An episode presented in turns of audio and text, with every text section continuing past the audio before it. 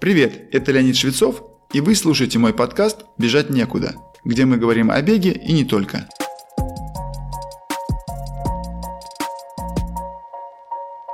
Выбор правильного темпа бега на так называемых рабочих тренировках очень важен для того, чтобы получить нужный тренировочный эффект.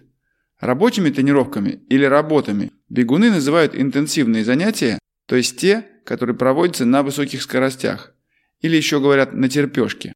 Термин «работа» давно существует в среде профессиональных бегунов, так как именно на таких тренировках происходит увеличение способности бегуна к улучшению результата на соревнованиях.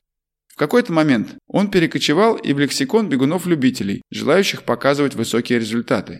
Выбор правильного темпа бега очень важен, поскольку мотивированных бегунов как среди профиков, так и среди любителей довольно много. При этом очень важно понимать, что пробежать интервальную или темповую тренировку быстрее задания вовсе не означает получить более высокий эффект по улучшению спортивной формы и в итоге результата на соревновательном забеге. Скажу больше.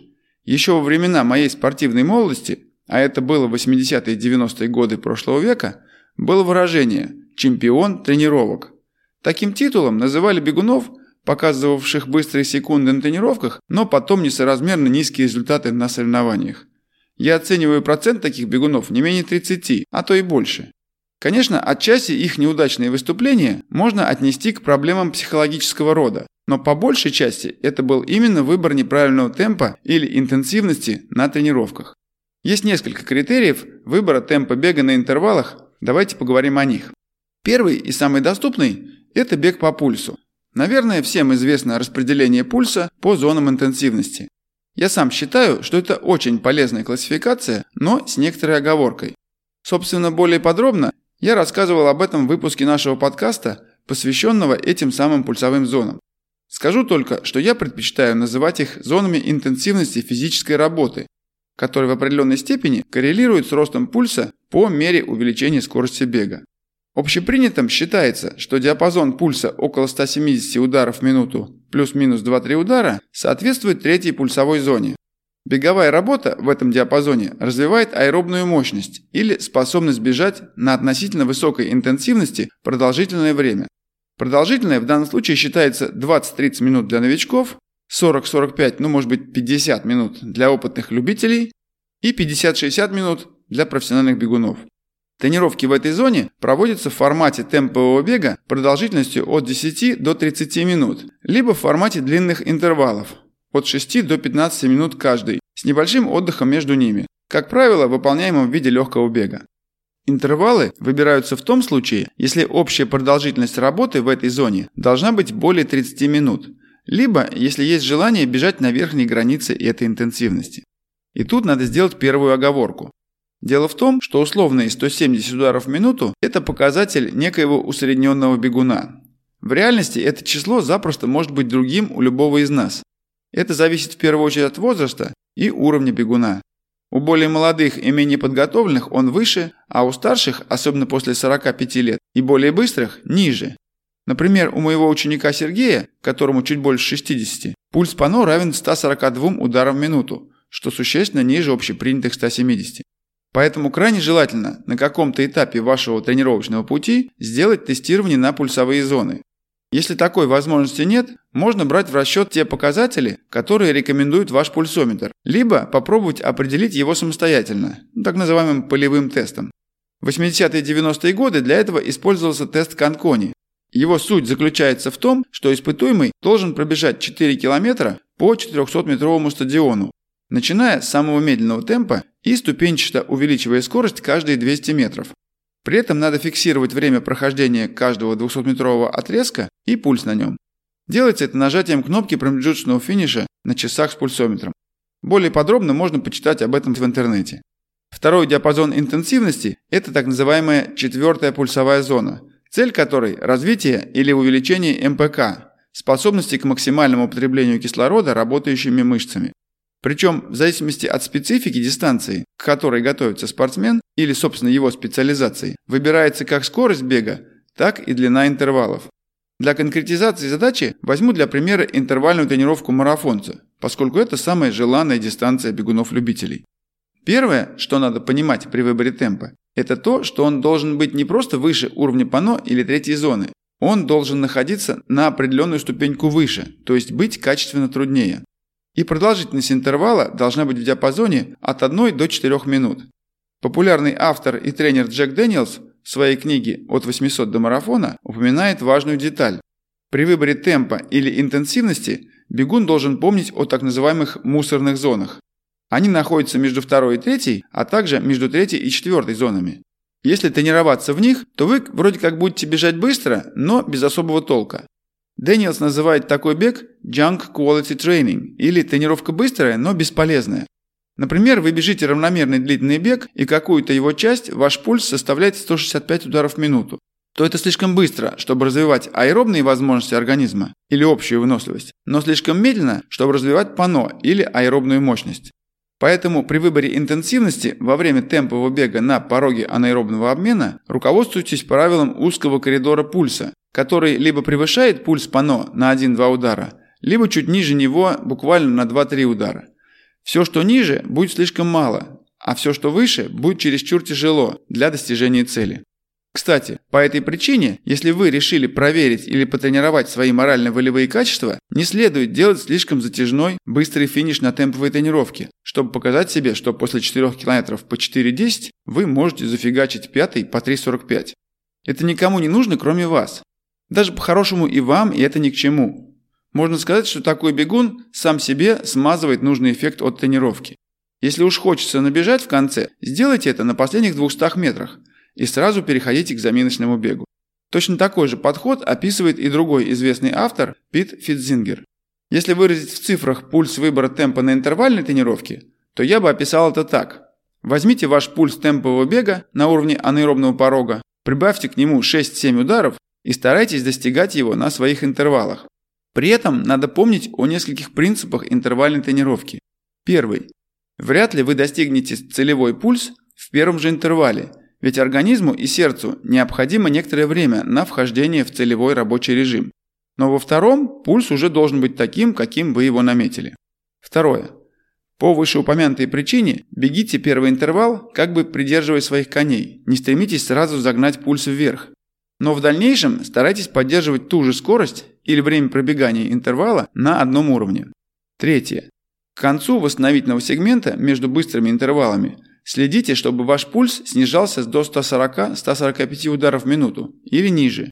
Это позволит начинать очередной быстрый интервал с примерно того же уровня лактата в мышцах и, собственно, бежать примерно с той же отдачей или усилием, которое намечено. Четвертое. Намечайте себе не точное количество интервалов, а их диапазон, так как вы не можете заранее предсказать, в каком состоянии ваш организм подошел к данной конкретной тренировке. Если в какой-то момент вы видите или чувствуете, что скорость существенно упала, или вам приходится прилагать качественно более высокие усилия для поддержания прежней скорости бега, значит вы достигли нужной степени утомления и пора заканчивать тренировку, переходить к заминке. Если вы бегаете интервалы малой длительности от сорок пять до шестьдесят секунд, то восстановление не обязательно должно быть до пульса сто сорок, так как время с высокой интенсивностью в каждом отдельном отрезке будет небольшое. Следующий способ определения интенсивности бега по лактату или уровню молочной кислоты в капиллярной крови. Спортивная наука определяет уровень лактата при работе на уровне пано в четыре миллимоль на литр. Соответственно, если у вас есть возможность или доступ к экспресс-тестированию на уровень лактата, вы можете сделать это несколько раз во время темпового бега или интервалов и запомнить свои ощущения и усилия. Однако, как вы понимаете, этот способ скорее прерогатива спортсменов, тренирующихся либо в сборных командах страны, либо в условиях организованного спортивного сбора, где есть такой сервис. Но я осознанно рассказал об этом методе, и вот по какой причине. Наверное, вы обратили внимание, что я упомянул слова «запомните свои ощущения». Как ни странно это звучит, но это довольно точный метод при условии приобретения бегуном достаточного опыта. Ведь в каждый отдельный тренировочный день ваше состояние немного отличается. Но даже если принять его за некий стандарт, то погодные условия уж точно не могут быть одинаковыми. Кстати, об этом я всегда пишу в заданиях своим ученикам, особенно если на дворе поздняя осень, зима или, например, жаркое лето. План тренировки может выглядеть так. Разминочный бег – три километра, суставная разминка – пять минут, СБУ – пять по тридцать метров и далее интервалы шесть раз по восемьсот метров, с соревновательным усилием бега на пять километров, через восстановление четыреста метров трусцой, заминочный бег три километра. Как правило, для целей определения интенсивности в третьей пульсовой зоне хорошим ориентиром служит соревновательное усилие в беге на десять километров, а в четвертой зоне усилие на три-пять километров.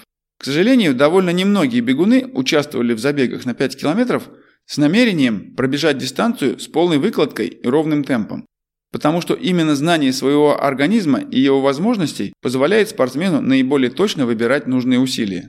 Это же знание подскажет вам, в какой день лучше вообще отказаться от выполнения интенсивной тренировки. Если, например, вы накануне плохо выспались и потом испытали какой-то дополнительный стресс в быту или на работе, но при этом не придали значения суммированию негативного эффекта этих событий. При этом я не говорю, что не стоит совсем обращать внимание на показания пульса. Все-таки это довольно объективный параметр. Правда, иногда и пульсометр может работать с ошибкой, поэтому при непривычных показаниях имеет смысл подсчитать пульс вручную, например, за десять секунд, и потом умножить полученное значение на шесть.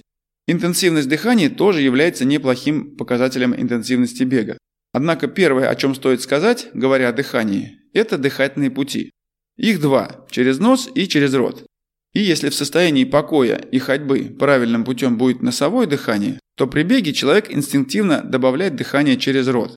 Раньше я всегда уверенно говорил, что при беге надо дышать через рот и нос. И при этом основным путем становится именно через рот в силу того, что сопротивление потоку воздуха при носовом дыхании существенно больше, чем через рот. Однако недавно прочитал книгу, в которой приводятся результаты многочисленных научных экспериментов в пользу того, что и при физической активности желательно дышать преимущественно носом. По крайней мере, при беге с умеренной интенсивностью, имеющей место, например, при беге в первой пульсовой зоне. Если говорить об интенсивных тренировках, а именно о тех, о которых я рассказывал сегодня, то здесь уместно поговорить и об интенсивности дыхания. Я частенько ссылаюсь на описание бега в третьей зоне в англоязычном варианте, который звучит как «comfortably hard» или «тяжело, но комфортно». То есть ваше дыхание должно быть интенсивным, возможно даже тяжелым, но оно должно иметь некий устоявшийся ритм, который вы комфортно поддерживаете не менее тридцать минут или больше. То есть у вас не возникает непроизвольного позыва к учащению дыхания, если вы не увеличиваете усилия.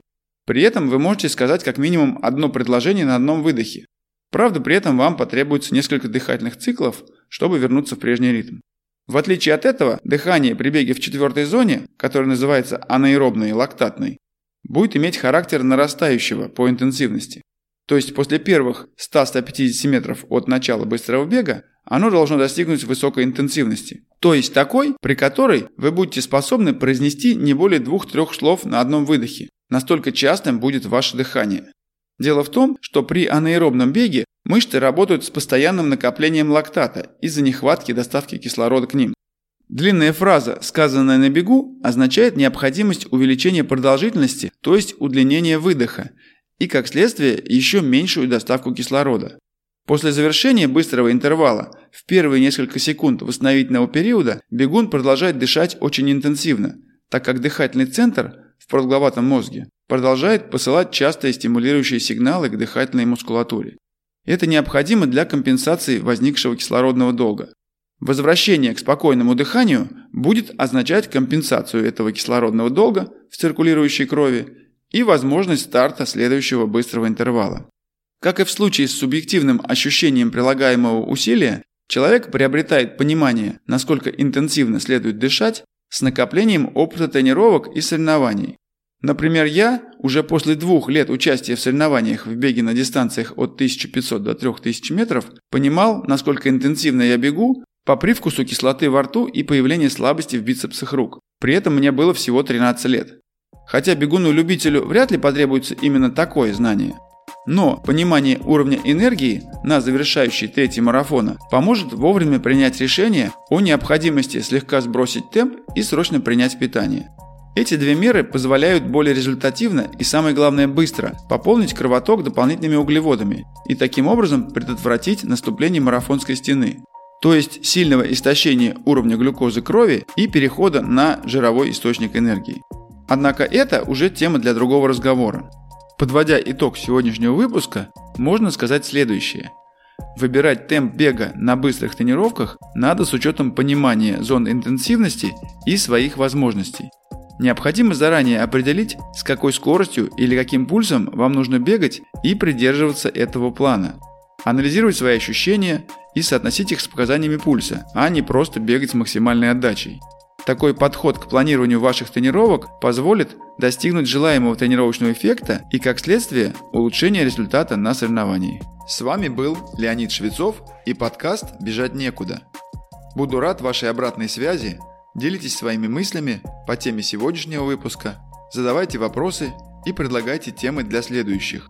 Вы можете написать нам на почту, указанную в описании, либо найти меня в Инстаграм.